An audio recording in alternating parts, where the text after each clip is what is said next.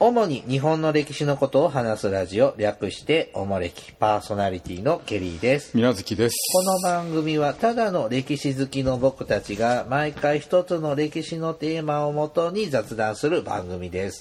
なお僕たちは専門家ではありませんので内容に関してはご容赦ください、はおもれきね第323回です三人さん。はいあのー、ずいぶん秋も深まってまいりましてね今日は11月の下旬ですか。そうねうん。うん寒いね。だいぶ寒くなりましたね。そう木ね。枯らしも吹き始めて、ね 木枯らし一番ぐらいかな。ううんん。ちょっとね、台風が今年は多かったですけどね。大変でしたね紅葉はどうですか、水無月ちさんはょうど見頃ですかね。うん。あのー、ケリーさん今度ね、あのー、もみじ狩り行くんです。もみじ狩り。うんほう。なんかね、は鉄道の廃線跡ほ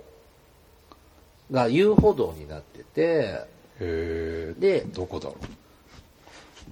あどこどこだろうって言ったらなんか。ほう。あの、ケリーさんシティからちょっと離れてるんですけれど、北の方でしょ。北の方ね。あの、あそこでしょあ。っち、そう。なんとか系があるとこでしょ。あんのかなああ、そうね。ああ行った。去年行った。の、本当期間限定よ。本当にああ、じゃあ違う。違うかなんあのね、昭和時代に、昭うんあの昭和40年代にうん廃線になった国鉄のね、ほ跡が遊歩道になってて、で、あの、う。え、そここ、の辺ケリー山地方。ケリー山地方うん。へえあってそんなのあったかうん。うんだから、なんちゅうの、国道とかでもそうだよね。なんか、ちょっと遠回りとかしはいはいはいはいて、ショートカットするようなので、廃線になったところがね、あの、ちょっと遊歩道になってて、主要幹線うん、そうそうそう。鉄道ねそうそうそう。ああなんとなくはいうんで、そこがなんか、期間限定でしか見られ、歩けるわけだ公開してなくはいはいはいて、はいで、ここにちょっと行きます。晴れればいいなって思ってます。そうですねもう放送時点では行ってるうーん、まだだと思あ本当にう。うん。もう遅いじゃないいや、ケリ山地方は常夏なので、じゃあ紅葉なんかしないじゃんうん、まだ行ってないあそ。う来週だと思う。へえうん、配信日的には。 なあそうとこ、常夏なんで秋が遅遅いん です。どこじゃねえじゃんいや、そりゃ常夏でもやっぱ地球は23度傾いてるかいやらいや い、や常夏でも春も冬もそれは夏も常秋もあり夏っますて。言いません日本語が間違ってます白夜の日もあるさ。なわけねえじゃんさあ、あのね、1月にね、今年の1月にね、はあのー明治維新の時の、ほう歴史上の人物って、まあ、明治元年の時に、ほまあ、明治維新の時ににこう歴史上の人物ってうん何歳だったんだろうね、うああやったね関ヶ原の合戦の時に、はいはいはいはい1600年の時にあ連続でしましたな、やったじゃんねっていうのをあのもうちょっとあって、うんあのやりたいなっていうのがあったんで今日はそれをしようと思うんです。うんで今日はですね、んあの平清盛がうん亡くなった時ですね1181年1181年か、はうん、にあのあの時代の歴史上の人物たちは何歳だったんだろうねっていうのを、うん、うんやっぱりここも大河ドラマでよく扱われる時代のなのでそうかな でも多くない清盛とか義経とかも。ああそうか義経かうんあるのででだからその清盛が死んだ時点が一番あちらもこっち側もってそうですねなるのでちょっと平清盛が亡くなった1181年の時に、まあ、あの人たちは実際に何歳だったんだろうかなと。 80年81年がちょうどそうですね節目そうなんのです年ですねはいうんでまああの大河ドラマを見てるとですね、うん俳優さんが変わらず幼少時代からあははは老年期まで演じられるとはいもう、年が分かんなくなってうんくるので、まあ実際の年齢をちょっと聞いて、まあ、イメージを沸かしてみようという企画です。はい。まあ、こんなのやったらどいくらでもあのネタは尽きないかなと思いますが、ん今回はちょっと源平合戦の頃のねはい。時代です。で、えっ、と、まあ、平清盛なんですが、1181年に亡くなりますが、えっ、と、ろあの、これ、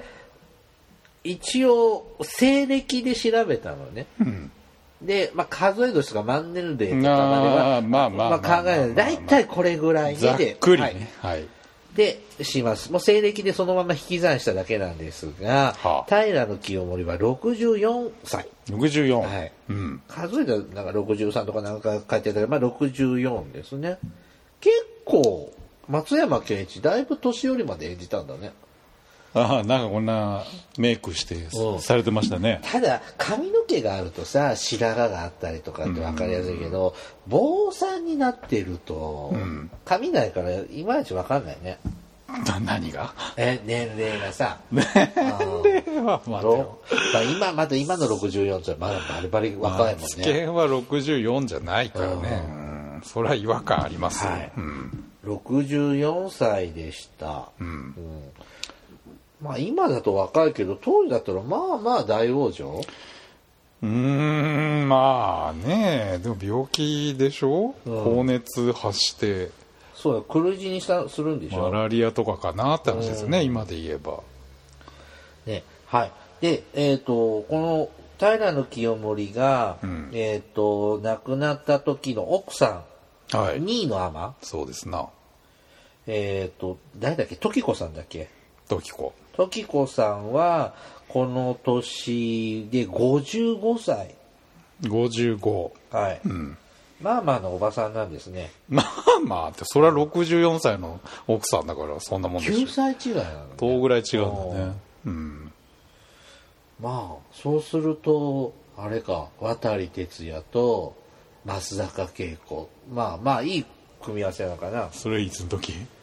義経の時タッキーのやつ。時はあ、渡り哲也。はうん渡哲也さんもさあ。あまり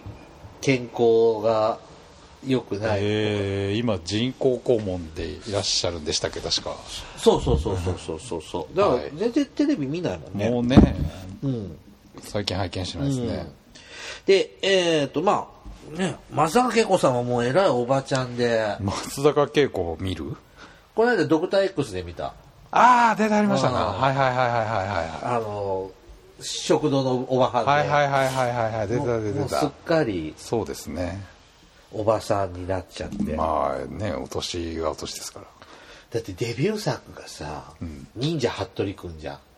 知らんあそう松なんだ坂慶子実写の実写のあそうなんだここの間初めて見たのあそうなんかねその動画がうん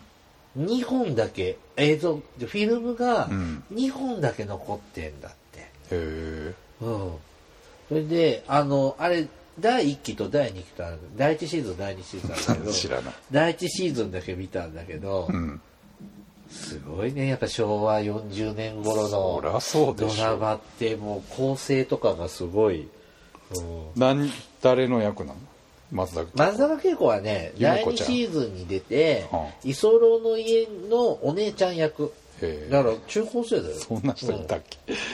で第1シーズンのああ家の居候する家、まあ、違うんだよ第1と第2じゃ、うんで第1シーズンの家はね居候するね家のお母さんがあの暴れ発着のお母さんだった暴れ発着のお母さんって誰やね栗千春さんとかいう人だよねんいやーわからはいんはいまあ多分妄想大河にももう採用はされない女優さんですねはいはい松坂慶子でギリかなそうですねそうこの間のさあのー妄想大河ね、はあ配信されてから聞いてね、はい思ったんだけどさ、北条早雲のお姉ちゃんが妹役二階堂ふみになったんだけどさおうあれあんちゃんでもいいなって思ったうーん 終わったからいいんだけど。蒸し返すなよはい。はい、すいません。はい、続いてね、えっ、と、この1181年当時のうん清盛の後を継ぐ人ですね。はい。平の宗盛。長男。し次男だよね次男か三男ぐらいだあよね本当に重重盛とかだよねあー重盛かうんはいはいはいもう死んじゃうんだよ、はいで実際後を引くのは宗盛はい。平の宗盛さん、うん34歳うん。若いねそれは64歳のお子さんですから。でこれが45年すると壇ノ浦の合戦とかこ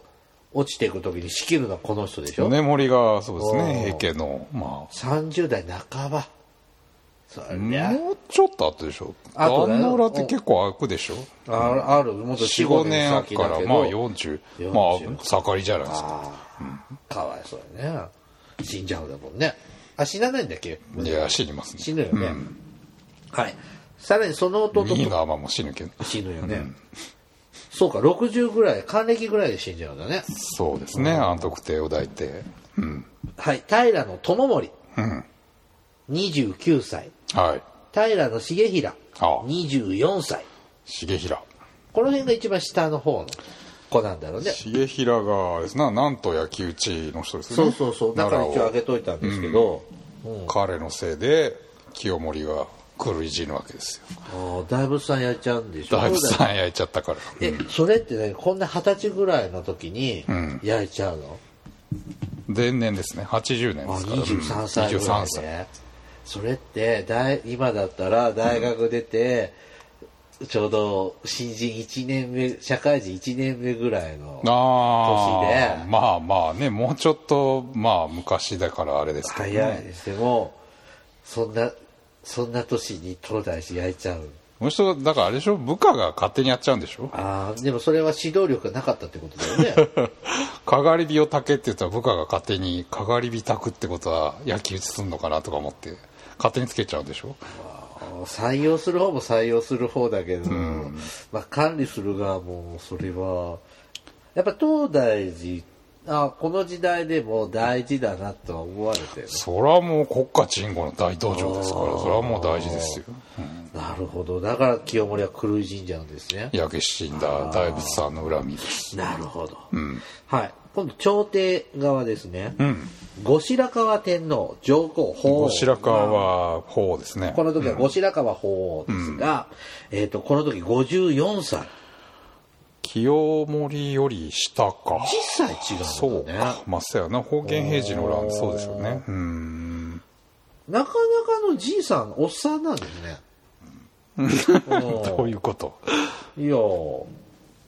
なんかもっと離れてる、似た者同士くらいかなという印象があるけあどあ、そんな感じしますねおーうんちょい上ぐらいかなっていう気がするよね後白河の方がなんか悪どい、まあまあ大体ね大体っていうか、まあ、実際やってることえぐいからね後白河天皇を演じた人、印象に残ってる人いる伊藤四郎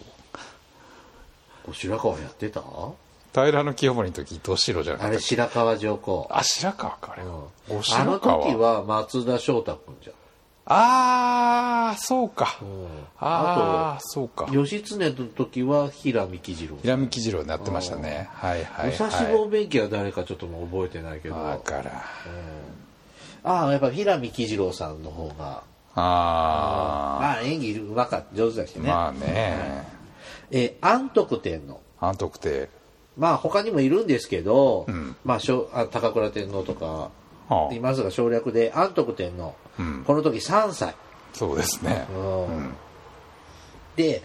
そのお母ちゃんですね、安徳天皇のお母ちゃん、建礼建礼門院さん、平の源礼門院徳と徳子さん徳子ですねが26歳。うんまあそんなもんでしょうな。 3歳児のお母さんねああはい、うんそんなもんでしょうね、うんでえっ、と後鳥羽天皇後の後鳥羽天皇次ですね、い安徳帝の次が後鳥羽ですね。で、はい、あの上級の乱あをあ起こし後とかってに、ううんん、で鎌倉時代のね最初の、えーなるこの時後鳥羽天皇は1歳です生まれたばっかりな生んだまれたてなんですねだから見てないのかこの後鳥羽天皇とかはずっと京都にいたのこの後そうやねあー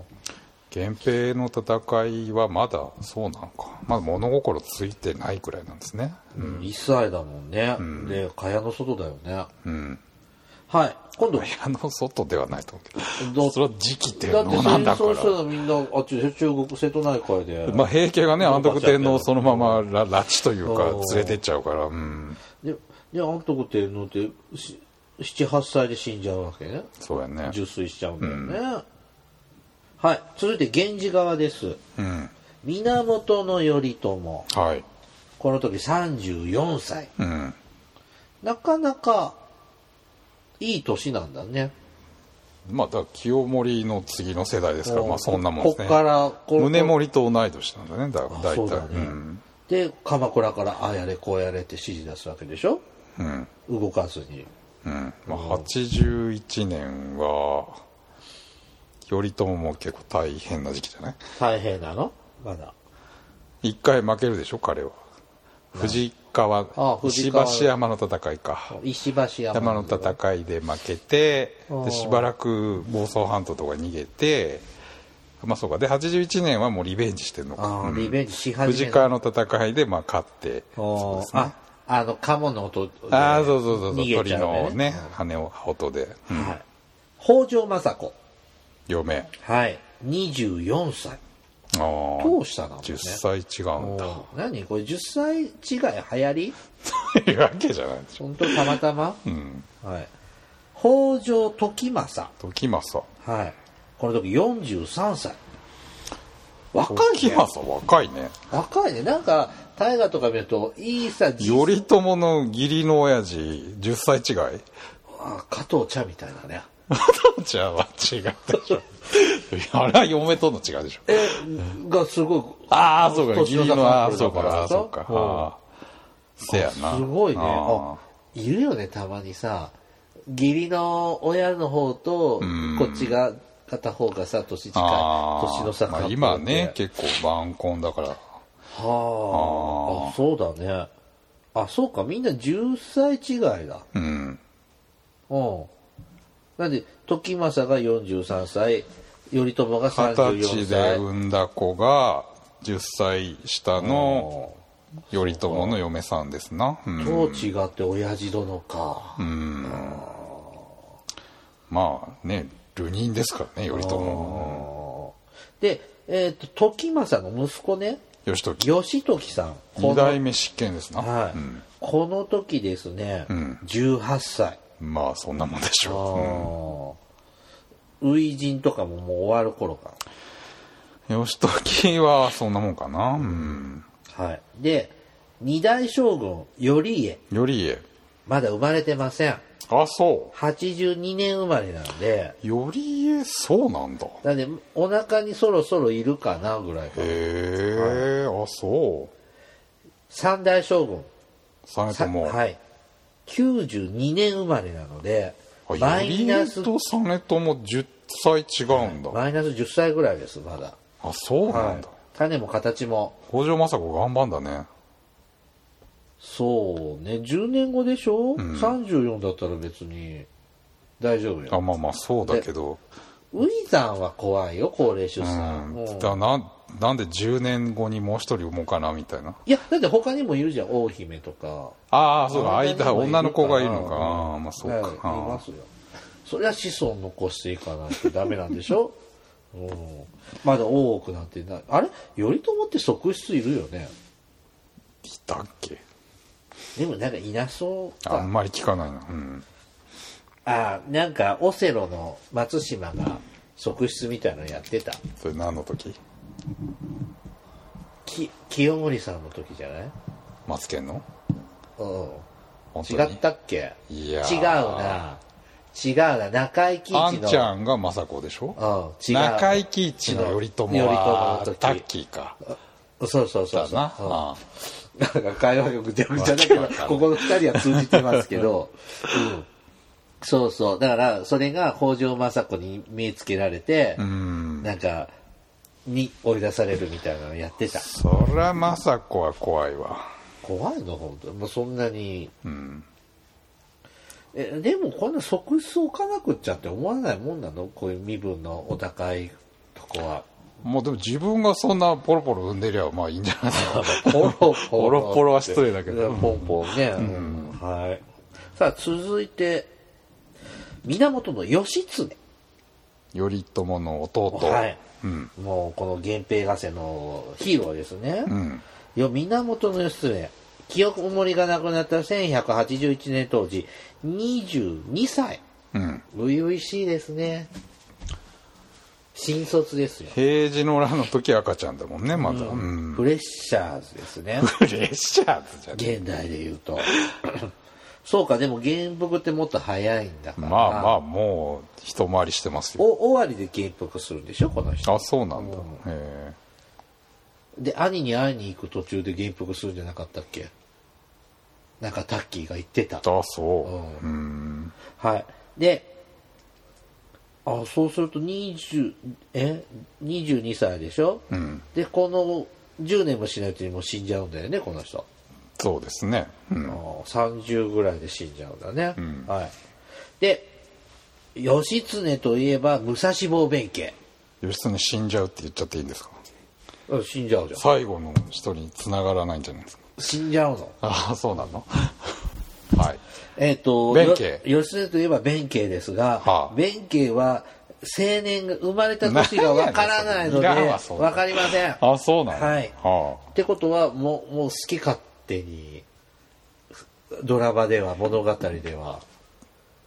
でも五条橋で少年義経をやっつけなきゃいけないからいい大人になってそれより上でないとダメだよね、まあその時でどう、五条橋の時で遠い以上二十歳違わないとやっぱり、うんそうですね、そうですねあれ、五条橋の時って義経って何歳ぐらい牛若丸はまだ原服前でしょそれこそあ10そう代か牛若丸だもん、ね、前半ぐらいじゃないですかうんまだ24時間は働けないんだね、ザブローターは無理ですね、うん静か御前義経といえば静か御前おう静か御前も生まれた年が分かりま何せんやねんまあだから物語的には似たような年かちょっと妹ぐらいかまあまあまなあまあっていうことなんでしょうな時は御前時ははい、義経のお母ちゃんお母さんはこの年、えー、と43歳ですうんだから一条さんのとこにお嫁に行くんでしょ、再婚ね、うんまあその後もよくわからないんですが、まあ40歳まあ熟女な感じですねそうかうんはいえっ、と木曽義仲吉中はい、うんえっ、と今から京都に上がってくるのそうですね81年ですからこれからですね、うん行って、まあ、短期間だけ、ぎあの政権を取りますが朝日将軍、うん、 27歳そうかいいですねなんかベンチャービジネスの社長って感じですね頼朝は27歳の若造に出し抜かれるんだねああそっか悔しいね5歳差まあ最後悔しいから潰しちゃうけあどー、まあ、木曽義仲といえば巴御前そうな えーだってなんかさやっぱ古典ではあ中学の時に古典ってちょっと触れるじゃんまあまあ、まあねでやっぱ平家物語竹取物語僕は覚えてた竹取物語と平家物ま語あ、平家はやりますな大体なんだろう那須の与一かここあのあのね淡路の戦いですよね、鎧が重いってやつねと巴御前とあと紅葉だっけもう一人あやあ女の子ね、うんはいはいっぱ巴でしょ、うんうん、本当はあのさ小池栄子はあいい感じだった女武者だっあだそれの滝たタッキー、うん、まあ20年ぐ らい前だけどね20年かもう20年経ってないからもうそんなもんだよいぶ前2000年前半だもんあれはきついねだいぶ前だよねえー巴御前も分かりません、分からへんのかい、はい、生物不明なんですあよはいでまあこの源平の頃といえばもう一丁奥州藤原氏ですねあ義経が落ちていく先、はいうん、で後に滅ぼされてきますけど、んえー、と藤原の秀衡さん、秀平はい、59歳ぐらい秀平は丹波哲郎じゃなかったっけ、卓球の時タッキーの時、高橋秀樹じゃないそうやったっけうん。高橋秀樹。あそで、この前のうは清盛さんの時はあ、はちょっと秀平か安平かどっちか忘れたけあど、はあの人。ほれ、ほら、ほら、あどの人あの人。何の人は萩原流れじゃなくて、あ萩原中れじゃない使用記人の人、あの、証券違う違う、あの、糸で殺す人。糸で殺すのは京本正樹ああ、そろそろそろそろあーそろそろそろそろそろ。う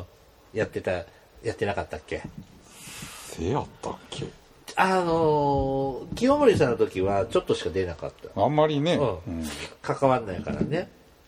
で、ちょっとね、この頃かなぐらいしかデータがなかったので、うん59歳ぐらいですね。まあ、清盛さんとにいい、同じような世代ですね。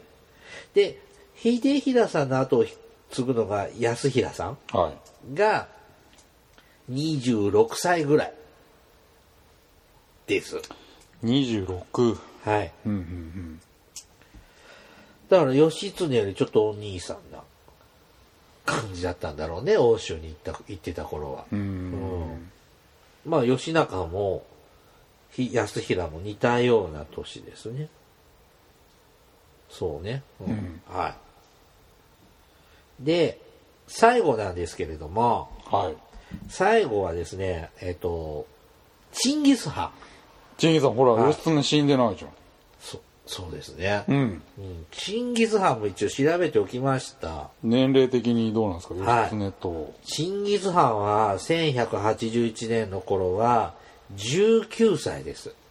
ああ大体近い同じような似たような年だから、ちょっ穴とが強い日本海を渡ったら3歳ぐらい若返れば、ああ義経でジンギスカンになれる。そうですよだからこうこういう説が出てくるんだろうね。まあまあねいろいろありますなはい。逆に言うと、ちょっと今回ね、清盛さんを中心に見たから、うん清盛さんより年上の人っていないんだよね。誰がいるんだろうね。源の、なんとかさん。いっぱいいるけど、ほら源のなんとかさんほら、誰丹波哲郎がやってた人。ど れ丹波哲郎死ぬ前にやってたよ。なんか平家側の源氏でさ、ああ頼政ああ、頼政だ。源頼政うんもう死んじゃっていないのかな、この頃。頼政があれでしょ挙兵してうん源平の戦いあああまだ80年に死んでますよあ、死んじゃってる、ね。前年死んでるね。うんね、だから、なんかみ、もうなんか、全体的に今回若い人ばっかを、ああはあはあ紹介したって感じではあはあはあはあうん。だってもう、朝廷とかを、あ、摂関家とかあげなかったけど、まあいいでしょうこんなもんで しょうん。はい。ね。ちょっと俳優に踊らされずに、実年齢もちょっと加味しながら、うん大河ドラマ見てみてください。はいはい。妄想の時こういう資料を持ってきてくださいよすいません。ちょっと、あれも、急いで作ったので。 うんでもね、あれ、終わっ、喋った後、そうそうそう収録しそうてバイバイしたあーそうそう後、かーって思うかもね、ああのれ人いね。たみたいなね、うんあれって大変なんだね、あの、プロデューサーだの、あれいやいや、それはもっと資料あるでしょ。あんな、誰やっけど言ってない でしょ。だし、うん多分菓子箱の下にね、お札も積まれてるでしょうしね。ああ、事務う所ちのああ、そうだよ。かそういうのがないからね、我々。そう、うちは観念じゃありませんからね。そうですね。うんはい。今回はね、平清盛、平清盛さんのね、死んだ年に、あの人たちは何歳だったかなと紹介しました。では、お便り参りましょ手紙う。。はい。ジューシーキャットフードさんからいただきました。ジューシーキャットフード。はい。ケリーさん、みなずきさん、毎週のおもれき配信お疲れ様です。この前のおもれき放送307回、308回と連続して投稿をお読みいただき誠にありがとうございます。ただ、水無月さんと随分、水無月さん、うん随分と長州や萩の町について批判的な発言をしていましたね。私も同感ですよ。し。えーただ、今度もし山口県に来られる際は、お忍びで来られることをお勧めします。うん。騎兵隊の襲撃にあったらいけませんからね。さて、冗談話はさておき、そんな水月さんが山口県に来たくなる歴史にまつわる名所をご紹介しようと思います。山口県の名所といえば、うん錦帯橋や、はい最近では、元の隅神社ああ。なんかが有名ですかね。はいはいはい。ただそんなありきたりな場所はおすすめいたしません、うん。今回ご紹介する名所はマラ神社、うんマラ神社です、まだ。うん。朝にななんだラウス昆布白木のラーですな。うん。ラブスコンブ。はい。以前ツーリング中に休憩に立ち寄った駐車場その駐車場の前にあった小さな神社がこの神社です特に理由がなかったのですが神通力で導かれるようにその神社に入るとそこにはちょっと放送ではできないと思いますのであとは検索してネットで検索してくださいうん。これってあれマラはあれでしょおちんちんのことそうそうそうおちんちん神社なんですかこれ、うんあら。はい。一応補足しますと、この神社、ただの放送禁止な神社ではなく、昔中国地方を治めていた大内氏の最後の当主、大内義高が討ち取られた後、その子供も殺害され、その証拠に、まあ、大大事なものを切り取られたわけです。う。うん。その後、村人が子供を憐れんで神社を建てたという神社なんです。へえ。どうですか、水無月さん。山口県の魅力が伝わりましたでしょうか、きっとすごいご利益があると思いますよ。ご利益。なんて言ったご利 益。あご利益があると思いますよ。今後も山口県の歴史にまつわる魅力的なことをお伝えしようと思いますといただきました。マラ神社が山口県を代表する観光地。え、どこにあるのこれ、山 口。マラ神社、なんかもうテレビで見たな。どこだったかな。あそうですか、え首を取るってあるじゃん、うんそのねちんちん切り取るの、うんこんなん見たって分かんないじゃん、まあねどう そうですね確かに、もううんよまあまあ多少その伝説っぽいですけどね、うんなんかさ子孫繁栄でさそうそうそうそうご神体でさちんちんがね祀られるっていうのはよくある話であるけどね、そういうなんかかちんちん切られてかわいそうだから神社になるんだねまあまあ山口県らしいですなその大内市のっていう、 うん、いやちんちんがって意味じゃなくてねその大内にまつわる大内市がね伝説があるっていうのがね、うん、で吉高は末は春高だっけ厳島の戦いでね負敗け北てしますあねちえ宮福島島は末と毛利の戦いでしょあそうかああそうやでねああその前うにんそう末やがね大内を下克上でやっつそうやね中けでちやゃうられんちだゃうよんだよねねそうそうそその子孫を殺されちゃうんだね子供もううんそれはそうで男しのょ子だからねはいど山口県ねうんいやいいとこですよあそうです か、はいはい続いてですねほジューシーキャットフードさんからいただきましたう連続はい。そう。連日来ていただきました。いいことですね。あそうなおんですか便り1日1つ送ろうキャンペーンですから。ああ、はい、年中実施しておりますが、はい皆さんもお便り送りましょう、うんはいえー、と読みますねジューシーキャットフードさんからケリーさん、みなずきさん、毎週のおもれきの配信お疲れ様です。私事ですが、私は現在仕事の都合で2、3年に1回転勤をしなくてはならない転勤族です。うんまあ、転勤族といっても山口県内限定なので大したことはないですが、へえそんな転勤族の私が転勤の都度していることがあります。それは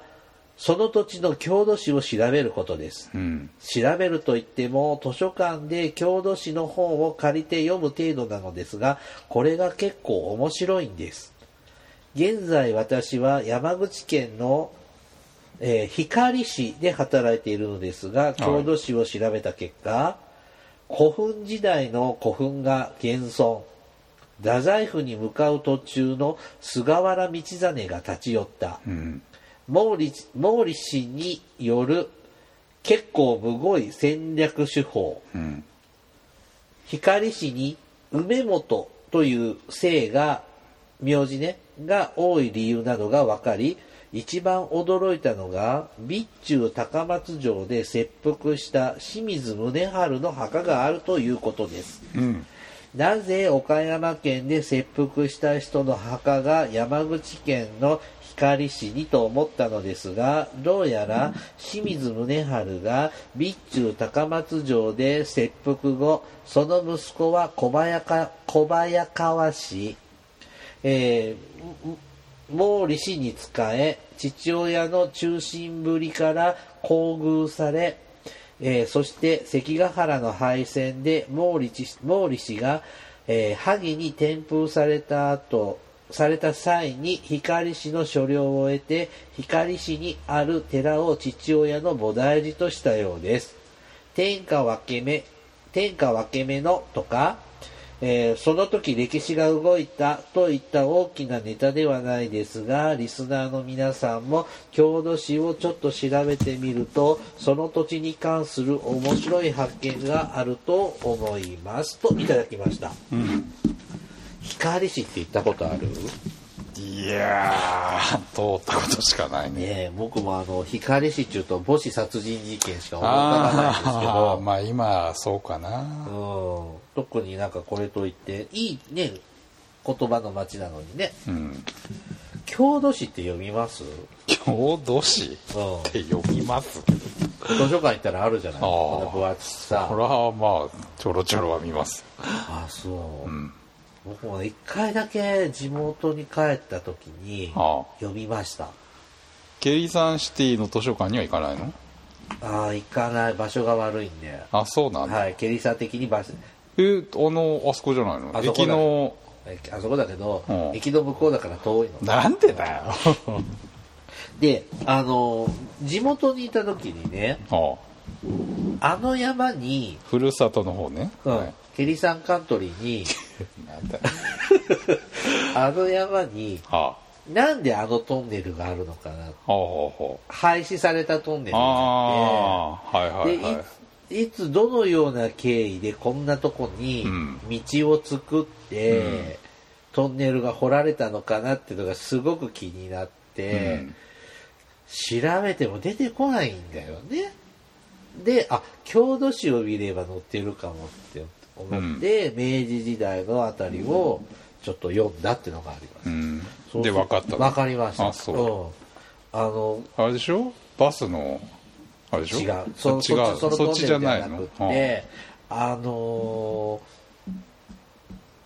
ー紀伊山地からうんうんへ木を運び出あしてー海で運ぶためえ。でそのトンネルは有料道路だったらしいねへえ、歩く人もあ、うそんっていうのが分かってう。へで、え素彫りのトンネルなのへ素彫りじゃなくてね総レンガえ。あの内側がレンあそんなのガあんだでへ、でえ、もうちょっと道路技術がちょこっと進むと、下にもうちょっといい道ができてん、廃道になるの。で、戦時中は、あの、武器倉庫へえにしたり、あの、ケリーサンカントリーも、なんだっけ、B29 じゃないけど、うん。なんか戦闘機が来て、ああ、関西機うんあの。うんので亡くなった方を一時ほほかな安置する場所あでーそそんなの場所なの配置にあなった結構街から近いわけ近いあの山のぐっと中じゃなくて。なへえ中は中なんだけど、うん、なんでこんなとこにちょっとちょっとそういう歴史がちょっと分かって納得したというのがあるので,、で細かいその歴史を知ろうと思うとやっぱ郷土史っていいね。郷土史、うん、郷土史っていいねって言われて面白いなと思いました。そら普通調べるでしょそう自分の住んでる町とかさえーでも子供の時読まなかったよ。えーだってレポートとかでやんないそれこそやらない。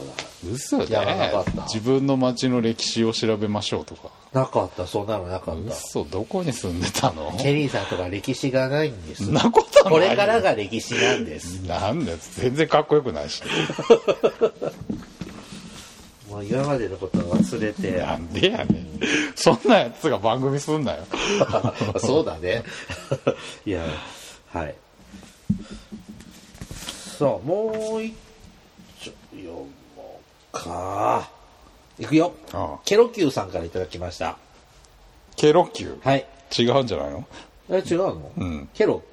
ケロキューモロって書いてるよあ、モロキューさん。うんあ、失礼しました。モロキューさんからいただきました。えーおもれきの皆様、こんにちは。先日はモナ、モナリザのくだりを読んでいただき、ありがとうございました。モロキューは、さ埼玉県諸山町ですか、諸山町に住んでいます。初めての方にはなかなか諸山町とは読めず、ケロ山と呼ぶことが多いです。はい、失礼しました。初めてじゃないのにね。えっ、と、ついでに言いますと、町名の由来は鎌倉幕府の樹立記に、えー、諸氏が、諸の氏が、えっ、と、この地域を地盤に源頼朝の側近として活躍していたということです。うんえー前回お便りを読んでいただいて味を占めてしまい、懲りもせずおもれきの小ネタになればとは話題を一つお送りします。うんえっ、と、有名な松尾芭蕉の句ですが、古池や河津、か河津飛び込む水の音がありますが、この俳句で思い浮かぶカエルは何匹いますか普通と一括りにするのは良くないのですが、日本人ならカエルは一匹だろうと思う方が大半かと思います。ただ私が聞いた話では、外国の方は古池にドバドバと、えーカエルが飛び込むことを想像するのだとか。このことをうちの奥さんに話したところ、ネットか和英辞典ですぐに調べてくれて、この俳句の英訳は有名なのかネットですぐに見つけられます。うん単数形、複数形だけでなく、現在形と過去形の違う視点もあるそうです。ケリーさん、水無月さんも、この俳句のこと、どこかで聞いたことがありませんでしょうかということですね。うんこんなの俳句って英訳されるもんなのいやーだって結構好きでしょあの人たちどっちあの外国人の人うへん俳句をね訳して、うん、いろいろ本出てるでしょえフロッグスなんか一匹飛び込んでるようなイメージがありますねまあねまさに我々はそう思いますけどねおーぽちゃんっていう感じですけどあの人たちはドバドバドバっていうそんなイメージないねあんまりカエルってうじゃうじゃっていうイメージなくない、おたまじゃくしはうじゃうじゃいるじゃんうんあぜ道とか通るとねプチプチプチって飛びますけどそうねねあのうち田舎にいた時山奥の川に遊びに行ったらうんはちょうどその5月の中旬ぐらいだったんですけど、あうん川底一面がオタマジャクシでああ真っ黒ではいはいはい怖かった思い出あ怖いんだうん気持ち悪かったね、うんあのうち何匹が大人になれたのかなとかああね水たまりにどうしてもこうよどみますよねね彼らってえすごいよね湧くよね、うん、うん、 湧くわけじゃないそうタピオカみたいなねだ感卵じでねね、 うん、そうケリーさんシティもさ、はあ今度2軒ほどタピオカ屋が増えましたへえちょっとナウイナウイんでしょ都会じゃあなた食べたのいや飲まないえ買うタピオカだまあなんかちょっとね話の種に一回だけ食べたことありますけどいやだ昔飲んのだ前のブームの時は飲んだよタピオカ前のブームなんかあったあれの10年ぶりぐらいでしょ嘘あ本当タピオカブームって20目なんです3回目だよマジで、うんへえ知らだからない直井ケリーさんはもう10年前にはすでに食してんの知らねえうよんだけど、うん、まあ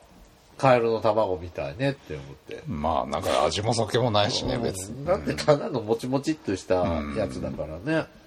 でも、並んでる。もうでもタピオカ屋なんか始めたら、もうこの店も終わりだねって思いっちゃやうんだけどもねう今からやってる人はダメで しょあの台湾から来てるタピオカ屋、うほうすっごい行列だね。あそう街行ってみたけどさ。ああ台湾よく売ってんねああいうやつあ台台湾湾のですよねもっと確かに確かにそうそう太いあのストローでねそううんあいれや確かに台湾にいっぱいあったな店で後でちょっと、ケリ、ケリサシティに行ったら、ほタピオカ飲みましょう。ういやいいですはい、今日はここまでにします。えーばえー番組ではですね、リスナーの皆様からのお便りを募集しています。えーあの時代に行ってみたい、あの人に会いたい、おすすめの歴史漫画や歴史小説、大河ドラマなど、歴史ドラマや映画の思い出や感想、戦争の体験談、他にもいろいろとお便りテーマがあります。詳細はおもれき、おもれきのブログをご覧ください。番組へのお便りは、E メールまたは Twitter のダイレクトメールでお送りください。えーめメールアドレスは、おもれき2013、アットマーク、gmail.com。えー、ツイッターはひらがなでおもれきと検索してください。うんはい。ではまた、ポッドキャストでお会いしましょう。さようなら。さようなら